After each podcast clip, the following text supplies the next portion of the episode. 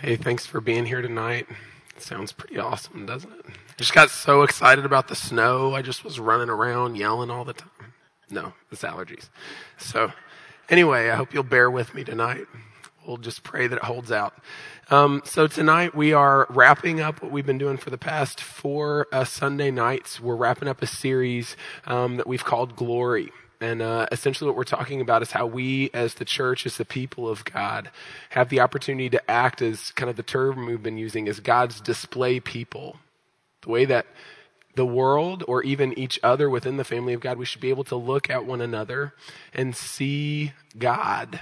It's the way that He kind of displays Himself to the world. It's through us, through His people, through His church. This is a lot of what Danny's been speaking about on Sunday mornings how God displays himself through his people. Uh, the first week we were together, we started in Genesis, and we were talking about just how even creation it, it cries out for God's glory. We look at it and we see God's goodness. We see His creativity. We see who He is. We look at the things that are around us, and we're like, "There's just no way that this could come from any place else than a God who is sovereign and in control of all things could do this." And then the week after that, Super Bowl Sunday, we talked about um, how uh, kind of taking our first step in that is that we, when we act in holiness and live in holiness, pursuing the character of God, um, repenting of sin, saying um, no to things that create space uh, in our relationship with God, and pursuing things that um, cultivate intimacy uh, with God, that pursuing holiness, that that displays God's character that we are displaying who God is. Uh, last week, Kevin Johnson, um, he took a step with us talking about the idea of forgiveness, and this is something just just sitting here um, as one of you last week, uh, sitting here, kind of under that teaching, being reminded about what forgiveness in my own life looks like. He he walked us through the story of the prodigal son that Jesus talked about and just remembering that I am um, I'm I'm, I'm a, a, man who asks for everything from God and then have just squandered it, and then He just invites me back home and extends grace to me and forgives me. And how when I act in forgiveness to others, that I'm displaying that character of God, I'm displaying God to others. And then tonight we're gonna uh, look at love, the love of God. Now, if we had been really smart, we would have like known that talking about love was going to fall on Valentine's week. We were not that smart. It just kind of fell where it fell. So this is not some sort of like coincidental matchup here. It is a coincidental matchup. It wasn't, it wasn't intentional. But we're going to talk about is the idea of the way that we extend love and the way that we express love to one another that that reveals God, that that shows the character of God to those that were around. Now, when we celebrate Valentine's Day, we are often talking about an emotionally driven, um, sentimental, oftentimes self centered kind of concept of love. Now, that may, uh, it may result in us giving gifts or flowers or chocolates or something like that to someone that we have that emotional connection with. But that's not the kind of love that we're talking about tonight.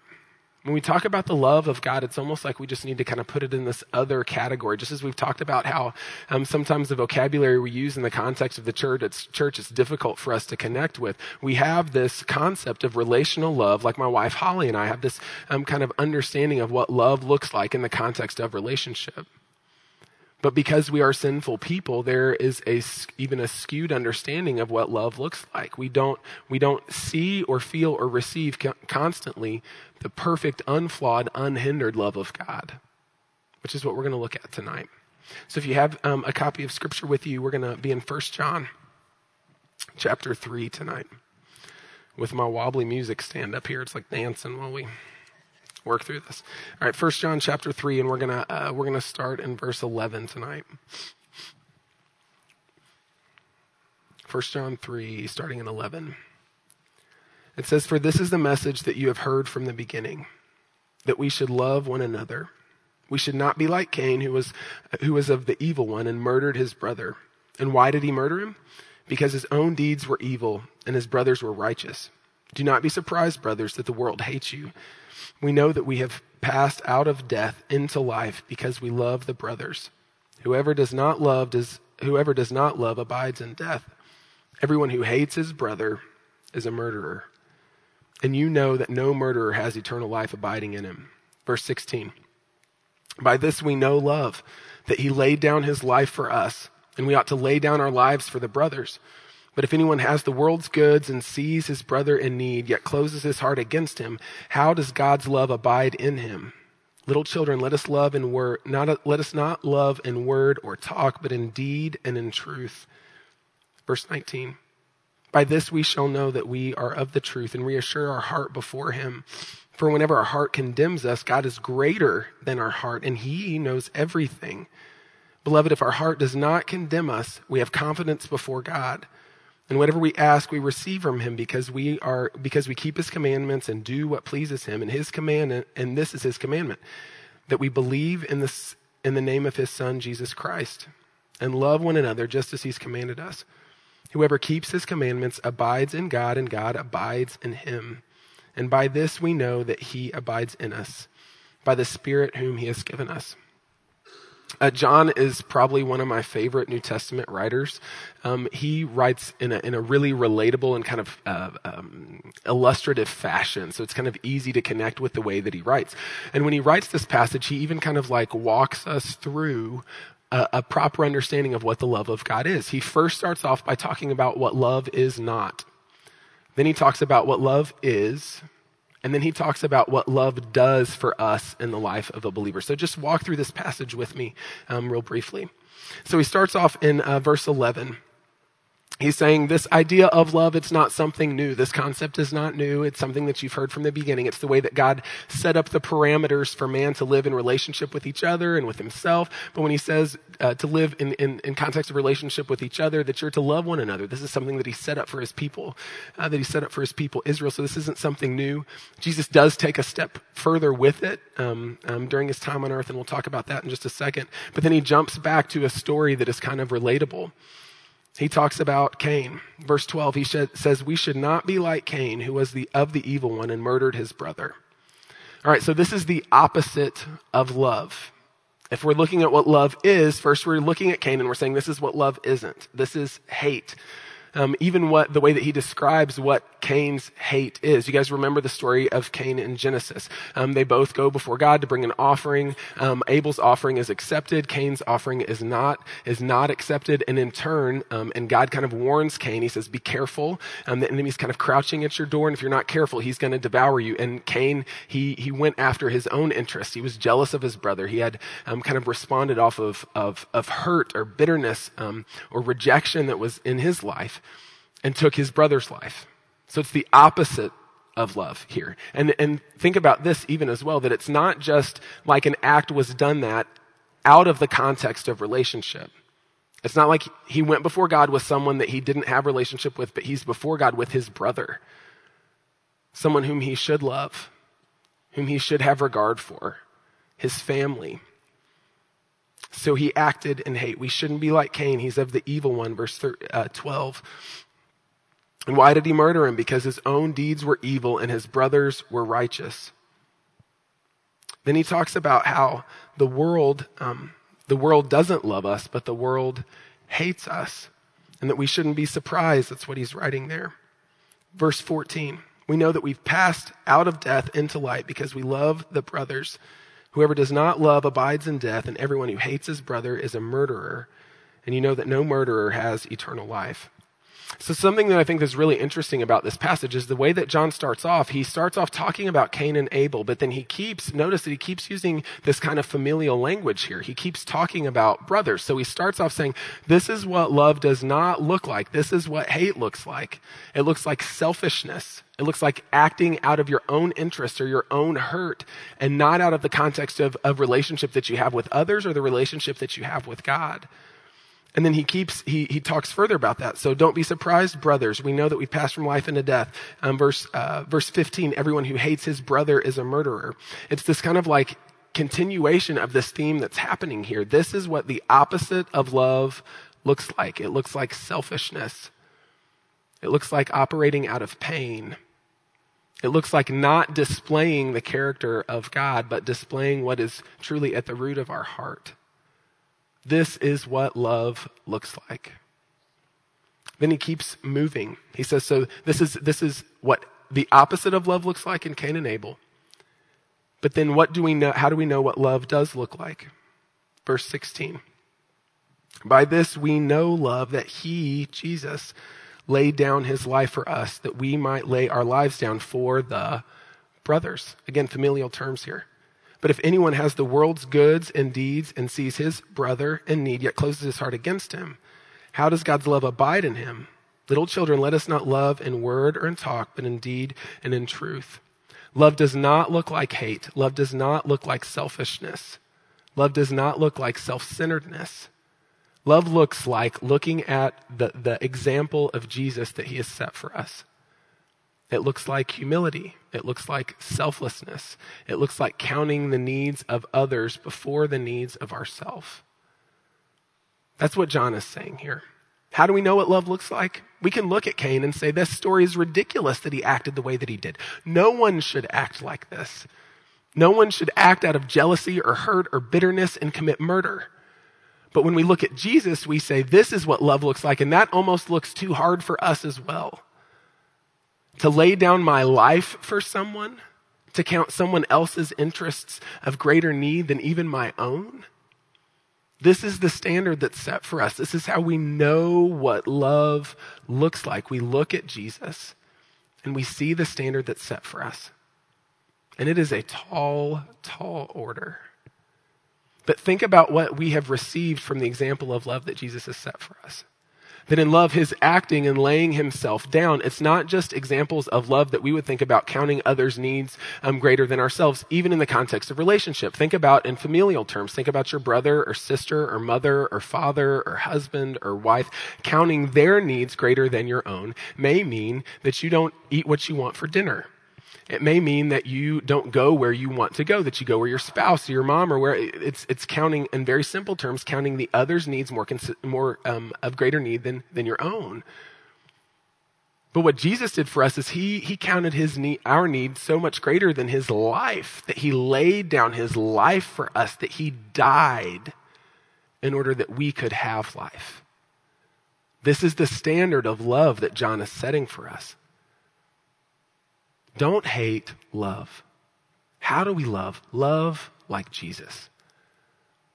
And what is a byproduct from this? Look at verse 19.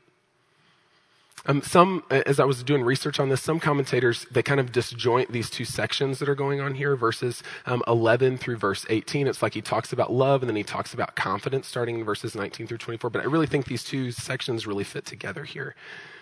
By this we shall know that we are of the truth and reassure our heart before him. For whenever our heart condemns us, God is greater than our heart and he knows everything. Beloved, if our heart does not condemn us, we have confidence before God, and whatever we ask, we receive from him because we keep his commandments and do what pleases him. And so, what are his commandments? What pleases him? That we believe in the name of, of his son, Jesus Christ, and that we love one another, just as he's commanded us. And so, whoever keeps these commandments, they're abiding in God, and God is abiding in him. And we know that he abides in us by the Spirit whom he has given us. So it's, it's what, what John is saying here is he's saying, you love an action. You love by literally counting others' needs greater than your own in, in physical, practical, tangible ways, not just with our words, but with our actions. Not just with how we wish we would act better or act more lovingly, but how we literally act in ways that count others' needs greater than our own. And so when we take this next step, he also is saying that this acting out of love, this acting and reflecting the image of Jesus, that in doing so, it's almost like this reaffirmation of our own faith. That in acting out in ways that express the love of God, that are, that are following the example of Jesus, that we're reaffirmed that the Spirit of God lives inside of us. We're reaffirmed in the relationship that we have in Him. We're reaffirmed even in the way that we are acting. it's when we look at the example of Jesus and we think this is such a crazy tall order that we're supposed to live up to this standard. Why else would we act in this way? Why else would we act in such a way that we would not take our own interests at heart first? Why would we not act in such a way where we would not even consider to spare our own lives? Because we are following the example of Jesus. We're following in the line of faith. It's reaffirming our faith in Christ. It's reaffirming the work that God has done in us and that the Holy Spirit of God dwells inside of us and enables us to act in such a way. You hear what I'm saying? It's this affirmation that is a byproduct of acting in love. And not just so we can be virtuous people. I, I, keep wanting to drive this back home. We don't just forgive because we want to be good. We don't want to just push away from things that separate us from God because we want to be good. We don't just love so that we can be good. We are loving because we've been loved. We forgive because we've been forgiven. We act in holiness because the standard for holiness has been set in us. We're not striving after moralism. We're not striving after good feelings. We're striving after living in unhindered relationship with a perfect and holy God in a way that He has enabled us to do so through the person of Jesus Christ. That is what we are striving for. Now, this is not easy. It is not easy. And to be honest with you, this has been so, today specifically, this has been so difficult for me to process. Because I look at this passage and I read it and I think about the person of Jesus and I think about how he counted my need greater than his life. And that this passage is, is, saying that when I act in love, that I'm displaying the character and the nature of God, and that people should see the love of God through the work of Jesus Christ in me and the way that I live and act and love. But that is hard. That is really hard. What, is, what does this look like? What does this kind of love look like practically? And, and here are just a couple steps that we're going to take tonight. There's a lot more than we could talk about. This is in no way exhaustive. But what, what does this love look like? One, it displays the gospel, which this is exactly what John is talking about in verse 14. People know that we pass from death to life. Radical transformation happens in our lives by the way that we display love. It shows that Jesus actually is one who changes and restores. There is no more radical of a transformation than you can depict than from death to life. You're either living or you're dead. There is no in between. It's crazy change. People should be able to look at us and see the effectual change of the gospel in our lives. It displays it through the, the way that we love, the way that we act in love. Second is this kind of love is selfless, and this is so hard. It's easy for me to love people that love me, right? Think about this even in the context of family. And John keeps using this term, talking about brothers, even using the, the kind of like opening illustration of Cain and Abel. Um, whenever we look at Cain and Abel, we're like, it's your brother. It should be easy for you to love him. You have relationship with him. Whenever you're before God, you should care about him actually in a way that you're not wanting to kill your brother because you're so upset about the way that you have been rejected. But think about your own family. The people that are the closest to us also have the access to hurt us the most. And then we have an opportunity of how we're going to act off of that. We have a choice to make. In the family of God, and this is specifically what John is writing about here, in the family of faith within the church, people are going to hurt us. People are going to say things. They're going to act out of hurt. They're going to act out of anger. They're going to act out of selfishness. And we have an opportunity to respond in love or to respond out of that hurt. We have an opportunity to respond in giving the same type of grace and forgiveness and restoration that we receive through Jesus Christ, or we have the opportunity to, to extend hate, to extend um, anger, to extend words that cause deeper hurt than we've even experienced in the first place. So when we look at this and, and, and, and Paul is saying love like Jesus, our nature says, I don't want to love like Jesus. I want to love like Jesus when people love me, but when people hurt me, that is hard. You with me on this? It's hard. It's selfless, the love that Jesus shows us. It's also grace filled. I want to take a further step, even outside of the walls of the church. In Matthew uh, chapter 5, starting in verse 43. Jesus takes this idea a step further and he says, You have heard it said that you shall love your neighbor and hate your enemy. But I say to you, love your enemies and pray for those who persecute you, so that you may be sons of the Father who is in heaven. For he makes the sun rise on the evil and the good, and he sends down rain on the just and the unjust. For if you love those who love you, what reward do you have? That's so easy. Do not even the tax collectors do the same? And if you greet only your brothers, people that are kind to you and greet you in return, what more are you doing than others? Everybody does that. Do not even Gentiles do the same? You therefore must be perfect as your heavenly Father is perfect. This is the same pull from Leviticus. Be holy as I am holy, like we talked about two weeks ago. So Jesus is, he takes it a step further than what John's even saying. John's talking about within the context of faith. Jesus says this is, this is outside of the context of faith as well. Don't just love people that love you.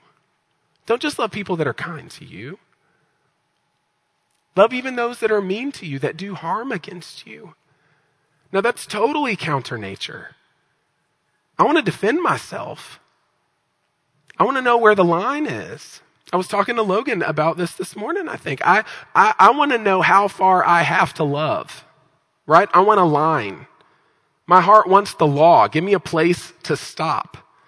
I'm going to love those who are mean to me, but when we get to a certain point, I, I have to protect myself. I move into self defense mode. I've got to set up good boundaries, right? Are you with me on this? I've got to set up good boundaries. Somebody tell me where that is. And that's not what Jesus talks about. Jesus actually, he even says, he says, whenever somebody hits you on one cheek, turn your cheek and let them hit you on the other. Some scholars say that what he's saying there is you let them do harm to you on one side and you turn the other side and hopefully by showing them love, giving them that other cheek, they'll realize how crazy their action is that you would be willing to let them do that again. So Jesus isn't saying, show me the lines. Jesus is saying, act in a way that you extend the love of God, that you show love the way that you've been shown love. Now that's hard to walk out of the door with tonight. Because in this room where the few of us are sitting here together and we're talking about loving like Jesus loves and we're saying, yes, there are people in my family that have hurt me. There are people outside of the walls of the church that have hurt me and I want to love like Jesus loves. And then we get home and we get an email, we get a phone call, we go to work tomorrow morning and that same thing happens over again. And the first thing that we want to do is put up that wall and put up that defense and say, this is how far I want to love. This is, this is, this is where my boundaries are. This is where I want to stand. But is that what Jesus is saying to us? There does need to be health in our relationships. We don't need to put ourselves in abusive situations. We do need to, to care, let, let the care that God has for us and the love that God has for us, we need to let that set some healthy boundaries for us. But that doesn't mean that we get to pick and choose who we extend love to. It doesn't mean that we get to pick and choose who we forgive. It doesn't need to mean that we get to pick and choose who we live in reconciled relationship with. And this is hard to do. Jesus also says, Matthew chapter 10 and verse 16, he says, I'm sending you out as sheep in the midst of wolves, so be wise as serpents and innocent as doves. He's saying, as you love, don't be stupid. If you put your hand on the stove, you're not going to put it back there again. You extend love. We're responsible for our actions. It sounds like parenting 101. We're responsible for our actions. We can't help the way people treat us, but we can help how we respond. And so, as we display the love that we have received, we're exhibiting the character of God. And I think, especially when it's difficult, especially when it's difficult. I love the way Jesus says it. Anybody can love people that love them. But really, when it's hard, not only do people see the love of God within us, but I think that's when we feel and understand the love of God the most. When someone has hurt us and we extend love to them, it's almost like we're able to kind of put ourselves in the place of the way that we've offended God. That we have hurt him, we have wronged him, we have offended him, we've put space in between ourselves and him. And yet he loves us. He forgives us. We truly are being God's display people when we do that. So as we love, we're displaying the gospel, we're, we're doing it selflessly, we're doing it filled with grace. And lastly, just as a reminder, we're doing it based on the gospel. Flip with me to First John in First John chapter 4. You may just have to flip over a page. My uh, mom growing up, she was here this weekend. I wish she was here tonight. Uh, my mom, she used to do this song with us in 1 John 4, 7 and 8. Did anybody do that? Okay. Um, you, yeah, that's exactly it. That's exactly it. She wasn't as nasally as that, but it was, it was exactly like that. Um, she, she used to do that. She's not from Minnesota. It's fine. It's fine. It's totally fine. Um, she used to sing the song with us. And so anytime I look at this passage, this is what I hear is my mom singing the song. And this is 1 John 4, starting in verse 7. It says, Beloved, let us love one another. For love is of God, and whoever loves has been born of God and knows God. Anyone who does not love does not know God because God is love. In this, the love of God was made manifest among us, that God sent his only Son, Jesus, into the world so that we might live through him. In this is love, not that we have loved God, but that he loved us, and that he sent his Son to be a propitiation, a payment for our sins. Beloved, if God so loved us, we ought to, ought to, ought to also love one another. No one has ever seen God. If we love one another, God abides in us and his love is perfected in us. My prayer is that tonight is a starting point. That we will start to look at the way that we actually interact with one another.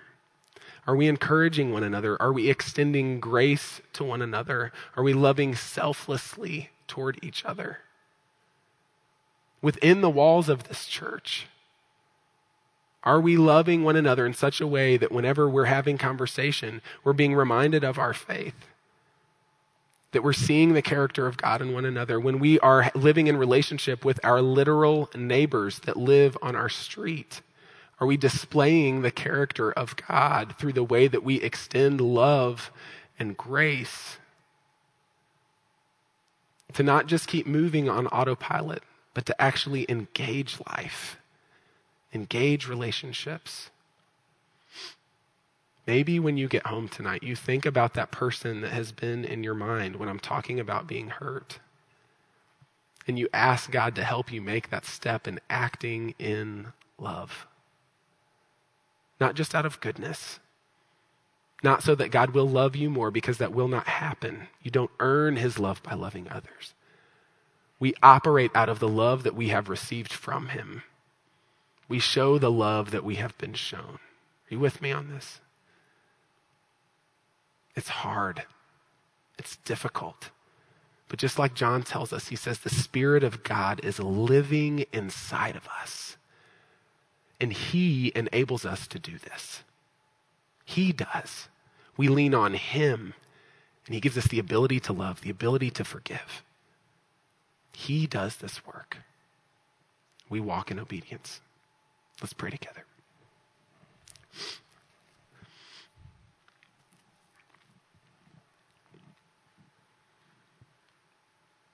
Father, I thank you that following you is not easy.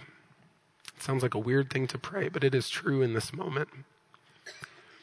I thank you that living in relationship with you is something that I get to constantly stay on my toes with.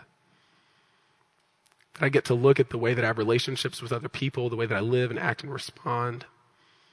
And I get to say, does this line up with following Jesus or does it not? And tonight is one of those questions. Does the way that we love, the way that we interact with one another, not just in thinking about love, but acting and speaking and extending physical love to one another and the way that we love and serve one another, is that happening in my life? Is that happening with our relationships? And God, I just pray that your spirit, as he does in our lives, that he would work, that he would apply this to the soil of our heart, just like fertilizer to the ground, and that he would bear fruit that comes from your word. That if there are places that we need to repent where we have not acted in love, that we would do that, that we would take that step, that we would live in obedience and, and ask for forgiveness from you and maybe from someone that we've offended. Father, and that we would cognizantly pay attention to those that are around us, look for ways to be eager in extending love in the way that Jesus has eagerly extended his love to us through his life, through his death on the cross for our sin, and from his raising from the grave. Let us love as you has loved us. We pray in Christ's name. Amen.